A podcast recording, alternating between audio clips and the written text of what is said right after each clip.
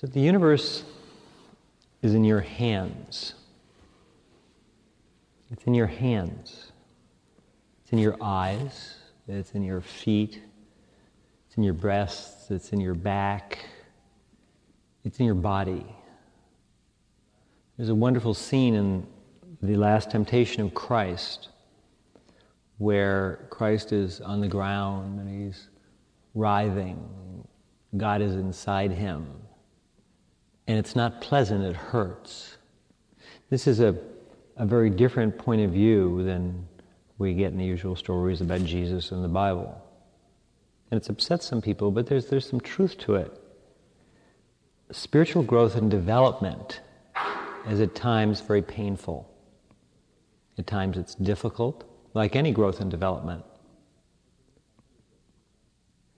But there needs to be a recognition of who we are and what we are and what the truth is. The truth is that the universe is in our hands and it's in our body. Self discovery and enlightenment is not something that's outside of us physically, it's here. We are it and it's in everything. Everything is the eye of God. God is in everything, and God is everything. And to not see that is to be blind. There's a resonance inside us, a sense of who we are. We're a multi body traveler. We're an essence, we're a feeling, an, uh, an awareness that has an ancient existence. The world of meditation puts us in touch with that being. Happiness is not something that you'll ever find in life, in the world. It doesn't exist there. There's no place that you can go to on the earth that will completely fulfill you. The Himalayas are beautiful. Ladakh is a very nice place, but if you go there, it's still just a place.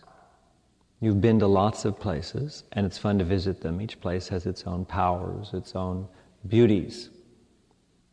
People are interesting. There's all types, shapes, colors, sizes. They have different types of minds. You can experience them, but they won't make you happy.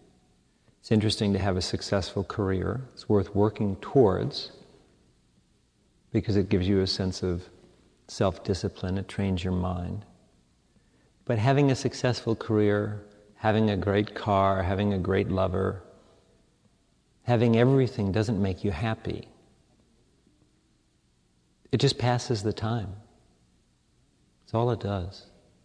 There's only one thing that makes you really happy, and it's not found in this world. Otherwise, everyone in this world of things and places and experiences would be happy. The only thing that makes you very, very happy is to go beyond this world to a world where there is what they call heaven an absence of pain, ecstasy, a sense of completion, not just a sense of completion, but actual completion. God comes in different forms. There's the form we see with our senses, there's the form that we know in meditation that we feel during the day and during the night if we extend our awareness. God is found in silence and in noise, but we get a deeper side in silence. Noise can take us to silence, flesh can take us to spirit, pain can take us to ecstasy. We use all the routes there are in our quest for enlightenment, perfection. But you should know that you'll never be happy if you just try and get things and avoid things. Because then you're in the world of pain and fear, loss and gain of ego, time and space. Happiness is gained by getting outside the circle of all of this the circle of self. Enlightenment. Enlightenment is knowledge of who you are in a very real sense. Not just who you are in terms of what your personality is like, your likes, dislikes. That's a simplistic overview of the personality structure. Who are you? You're not a person, certainly. We take that form. We're an essence, we're an awareness of God's.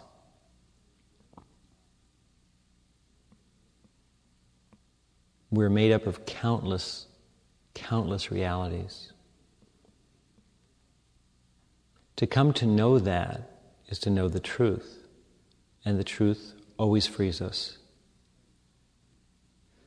So, as Buddhists, and particularly as initiates, as Buddhist monks, we seek to find the truth wherever we are.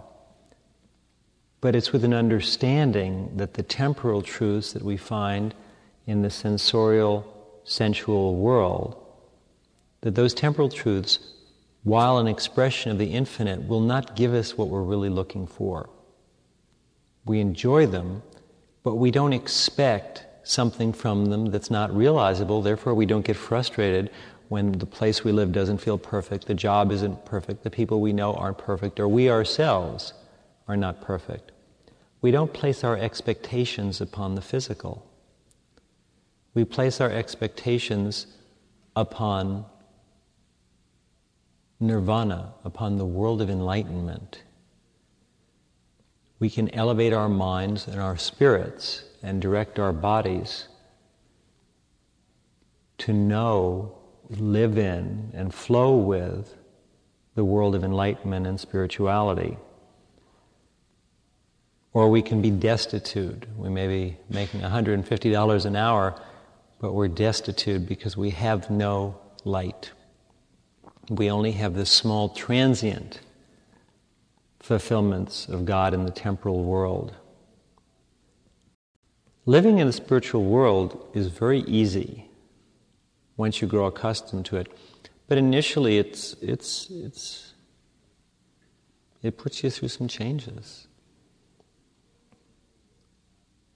To not go where the crowd goes and seek what the crowd seeks nor to just avoid the crowd and the noise and be afraid. To be somewhere in the middle. To be looking for truth in all the wrong and all the right places is the only excuse for living. A Buddhist monk has a responsibility, first and foremost, to themselves, and that's to find the truth each day in every part of their life. In the morning, we get up, take a shower, and we meditate. We can fall asleep in meditation, but we were just asleep. We just woke up. Or we can meditate. We can make our mind stop thinking through the practice of concentration and various techniques. We silence the mind and we enter into a flow of perfect light. We go outside of the parameters of mind and thought and experience nirvana. We hold ourselves in that state as long as we can, as high as we can. And then when it's done, we bow. We touch our head to the ground as our way of saying thank you for elevating me to a place that I can't even consciously feel. And I trust that you will flow through my life forever. We seek to unify ourselves with the endless light of truth, of God, of nirvana. And while the concerns of the world may not be such, that's of no concern to us. We recognize the infinite playing through all beings in all forms, but we only have to concern ourselves with ourselves.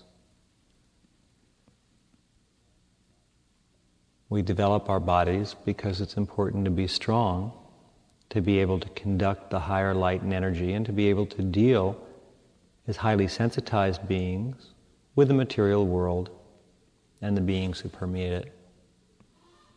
We go through the day without a sense of superiority, without a sense of inferiority, but with a sense of being special. We're connected to the Buddhist order, to the mind of enlightenment. And all day long we draw the power and force from that world, from all the teachers and all the adherents of the practices and the principles who, for countless lives, have enjoyed the beauty of the viewpoints of the enlightened mind.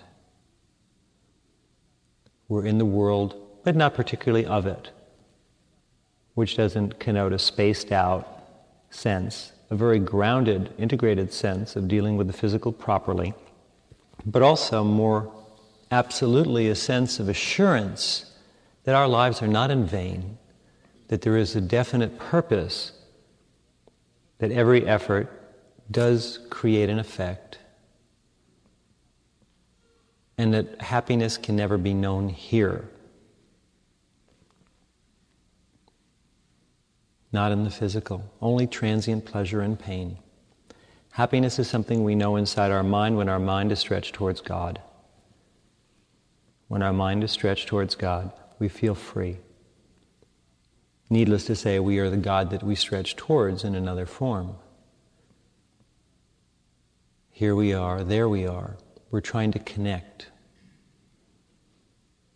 Yet, when we're in the world, we must be extremely practical, pragmatic, down to earth, funny, loquacious. And we must be able to deal with ridicule and scorn, which it always seems that Buddhists receive. But we feel that that doesn't matter. God's laughing at us. God's laughing at God. I mean, we must seem pretty funny to create so much upheaval, such small groups of people, the Buddhists. Seems to upset a lot of people. So we feel that God is laughing at God, and we can take a joke too. We're pretty funny. But we just keep walking. We have somewhere to go, and it's not in this world. And it doesn't matter what anybody says, we know in our own conscience where we're at, what we want. We know that we don't mean harm to any living being.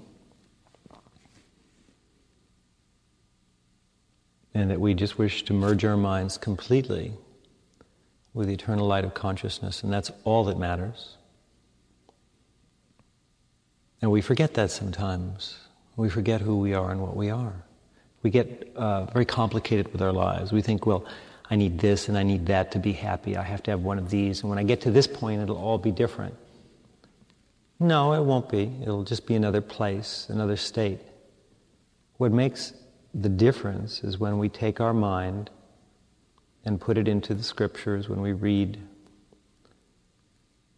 the Buddhist canon, the Pali canon, when we read the Tibetan books, when we read anything inspiring, somebody else's journey into the world of enlightenment, anything that takes us there, to that place of silence or stillness.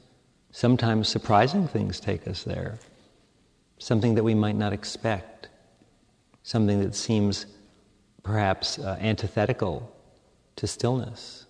It doesn't really matter what it is, because the 10,000 eyes of God are everywhere always seeing and always looking at perfection in different forms. Enlightenment is real. It's something that you grow into every day. The experience of Satori, which is the lightning flash, the moment we step into it, the transmutation, the epiphany of perfection, is something that we have many times a day. Briefly, a moment, an intuition, an insight into something beautiful. But don't be frustrated when you're not happy. If you're not happy, it simply means that you're frustrated because you're trying to be happy someplace that happiness can't be. You have a longing for perfection, but it will never be realized in anything physical. Yet we're physical, and other things are realized enjoyment, pleasure, pain, suffering, the dance of the senses. All kinds of things happen in the physical. But happiness is only gained when your mind is in extended states of attention when your mind is merging with the infinite. Where else could it possibly be? We go to work, we practice martial arts, we live our lives, we keep our houses nice and clean, our paperwork nice and neat, simply so there's no clutter in our lives, not because we feel there's a residual value to anything in particular, but because it is necessary to do commerce and to transact in the Western world. We're not living in a monastery. And there it's necessary to do commerce and transact for the existence of a monastery. Monasteries are very complicated, they take a lot to run them. So, our monastery is the world. We're networked electronically and psychically. And we're involved with the world of computer programming, meditation, and martial arts, and fun. But in all of it, don't lose your purpose to be enlightened for you, just for you. No one else knows or cares. They crucified Christ, you know, they don't take real well necessarily on this planet, the people who see things differently. Times haven't changed all that much. There's no alarm, there's no death.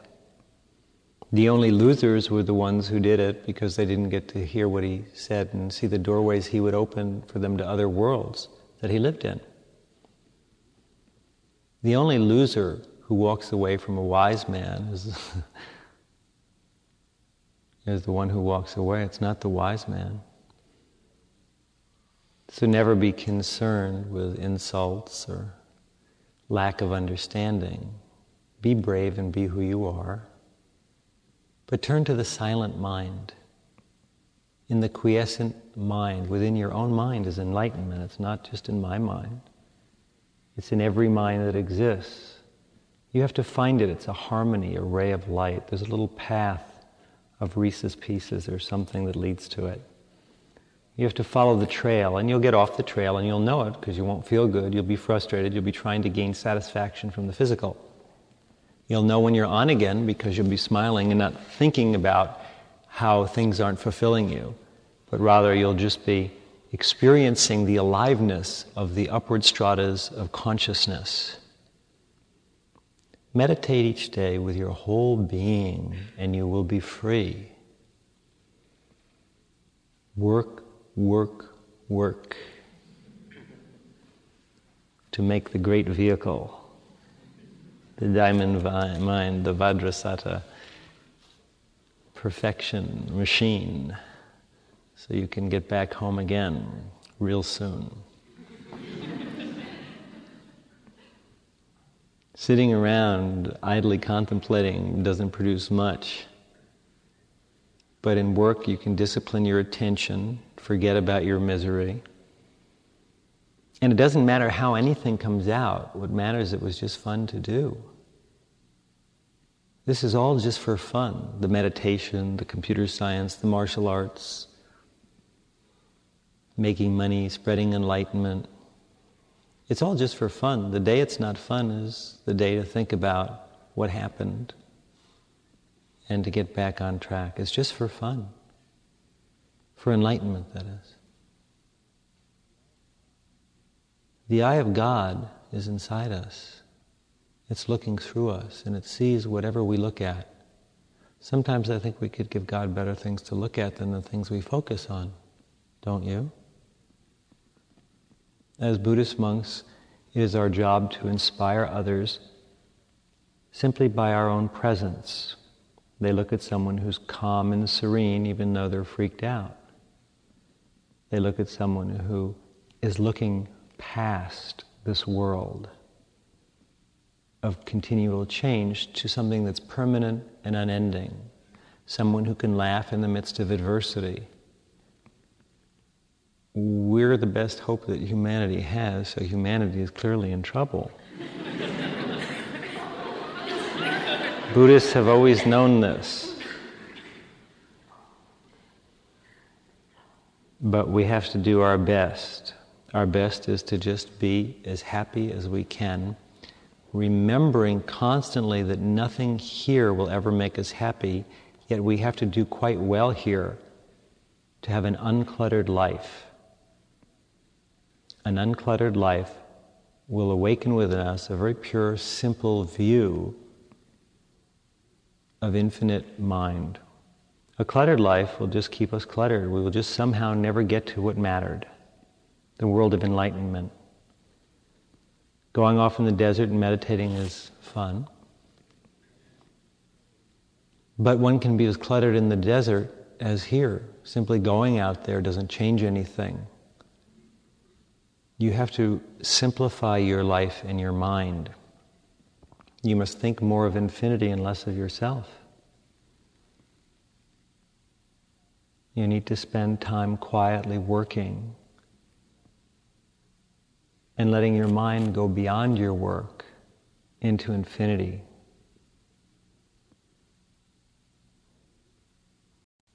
All there is is infinity, but so few are very aware of it. Except in the most simple sensorial ways. And of course, a life of continual ups and downs, pleasure followed by pain, youth followed by maturation, and by old age and death. It's an endless cycle.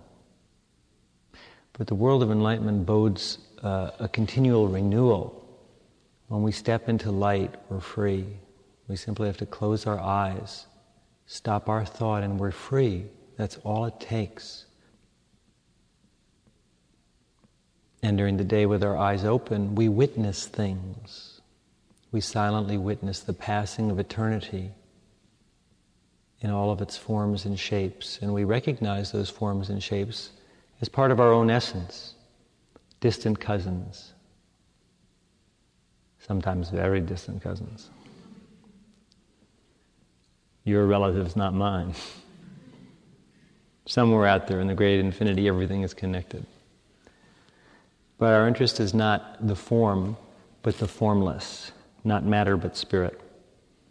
Because matter just changes, form just changes, and it does not fulfill. What creates ecstasy is the formless void. The realms that are beyond description, but are very experienceable. The realms of light that we touch when we meditate, when we have any type of experience that brings us into a sense of quiet, perfect exaltation. It's what we look for, the peak moments that take us above the horizon that we're so familiar with, which is our boring old life and mind. Enlightenment is very available. It's in every single moment. It's in every single being.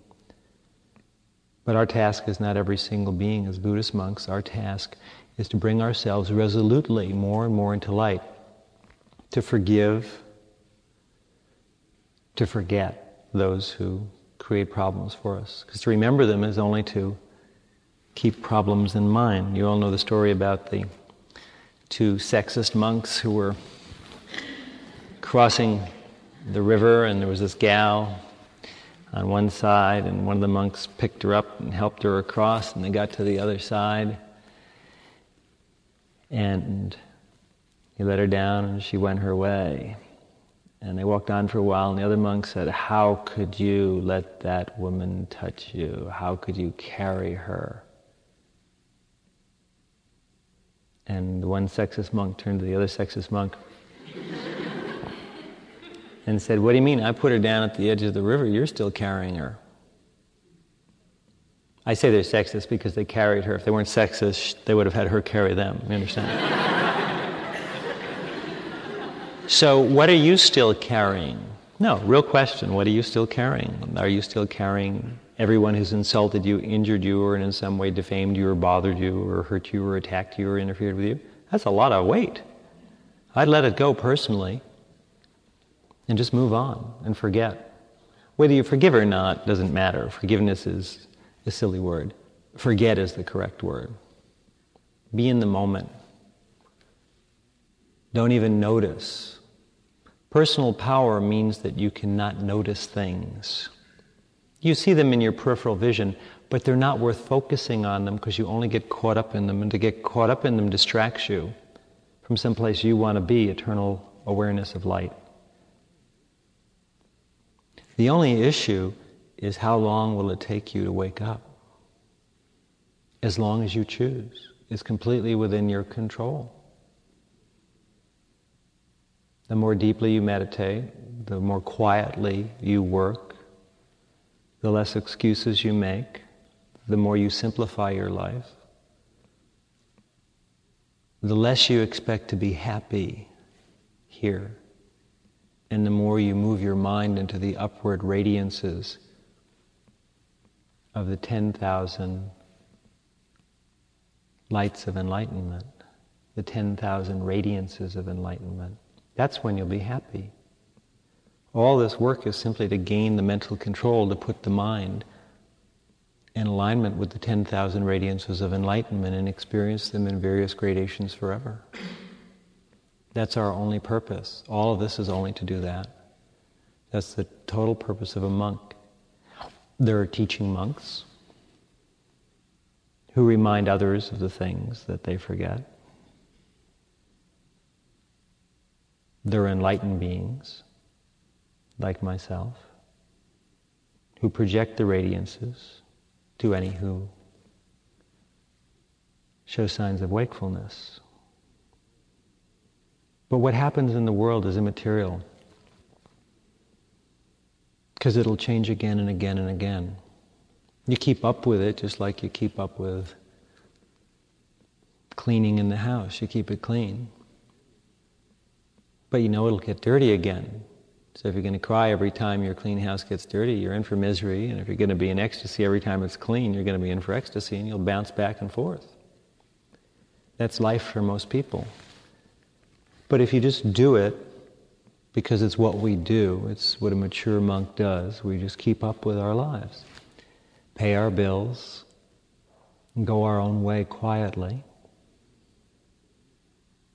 Then you can take your energy instead instead of losing it in all the little hassles and all the little battles you could have fought with opponents who didn't matter, who were so confused that they didn't know what they were doing or even who they were or what they were.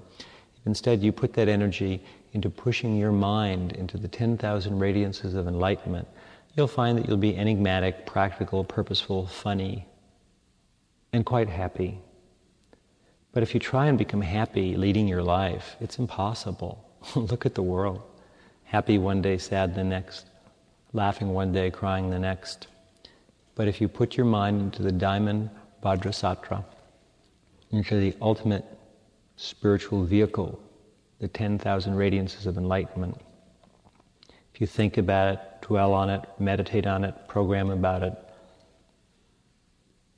let your mind dwell on the kingdoms of enlightenment that are endless. They're there, they're real. They're more real because they stay the same. They are permanent, whereas the transient world of form is impermanent. Meditate on enlightenment. Read the exploits of the great teachers, the great saints. They'll inspire you, their power is there. Except that you become a monk, unless you choose someday to give it up, to discover something, to lead a different kind of life. Be proud of it without being vain. Feel special, without debasing others in your own view. And seek a stillness, whether it's in the city or in the woods. Seek a stillness. Avoid the noise and the commotion, unless it's very good rock and roll. Avoid the noise and the commotion. It doesn't empower, it drains. It just looks like it'll feel great, but then afterwards you feel lousy. As a monk, you have a responsibility to meditate many hours a day, not just to sit there, but to think of the 10,000 radiances. And when you get sleepy, to wake yourself up. If you're meditating for 90 minutes and you're losing it, keep the Tibetan book in front of you and open it up and read a page every 25 minutes to remind yourself, to keep your mind there. Don't just sit there thinking for 90 minutes or two hours, it's a waste of time. Think about enlightenment, live in enlightenment, experience enlightenment, and don't care what anybody says about enlightenment except the enlightened and those who seek it.